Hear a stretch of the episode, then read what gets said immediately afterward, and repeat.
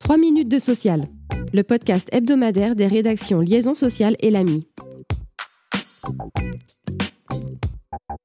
À la une de l'actualité cette semaine, la réforme des retraites continue de faire des remous. Le 5 avril, la Première ministre recevait les partenaires sociaux à Matignon afin de renouer le dialogue et préparer les chantiers sociaux à venir. Le matin, les leaders des huit organisations syndicales au complet ont affiché un fonds uni pour exiger le retrait de la réforme. Mais devant l'opposition ferme de l'exécutif, l'intersyndicale a écourté la rencontre et refusé, en l'état, d'ouvrir de nouvelles concertations sur d'autres sujets. Il s'agissait d'une première pour la nouvelle secrétaire générale de la CGT, Sophie Binet, élue le 31 mars à la surprise générale au terme d'un congrès pour le moins mouvementé. Jusqu'ici secrétaire générale du syndicat des cadres à la CGT, elle devient la première femme à occuper ce poste. Le même jour, Elisabeth Borne recevait les organisations patronales. Rappelant leur soutien à la réforme des retraites, elles ont toutefois appelé le gouvernement à laisser les partenaires sociaux négocier au niveau interprofessionnel. Le 6 avril, la 11e journée de mobilisation a été marquée par un recul du nombre de participants. L'intersyndicale appelle à une nouvelle journée d'action le 13 avril, veille des décisions tant attendues du Conseil constitutionnel.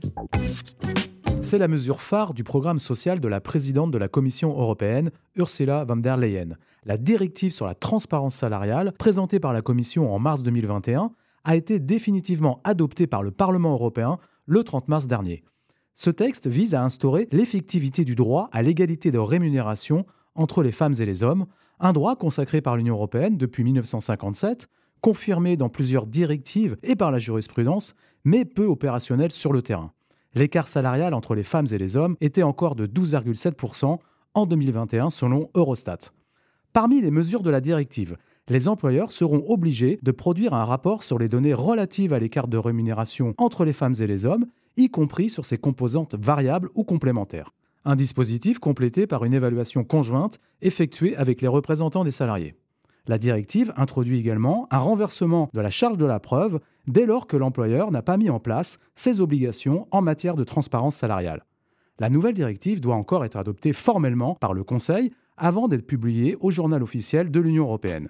Les États membres auront alors trois ans pour la transposer dans leur droit interne. Une décision de la Cour de cassation rappelle qu'un aménagement de poste en télétravail peut s'imposer à l'employeur, et c'est notre focus de la semaine.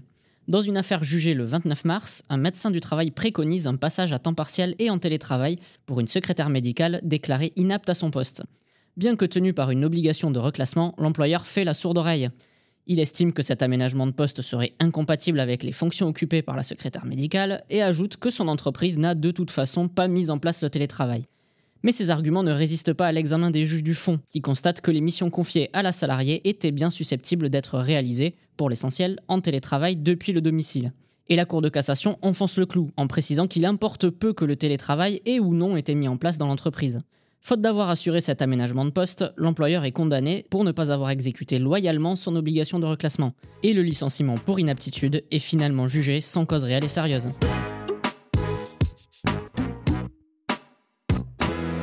308 800, c'est le nombre de recrutements de cadres prévus par l'APEC en 2023, soit un nouveau record après les 308 300 embauches de col blanc enregistrées en 2022. L'an dernier, 80 200 postes de cadres supplémentaires ont été créés contre 63 500 en 2021. On se rapproche du record absolu qui remonte à 2001 avec 100 000 créations de postes de cadres. Merci de nous avoir suivis. Pour en savoir plus, vous pouvez consulter le site liaisonsocial.fr.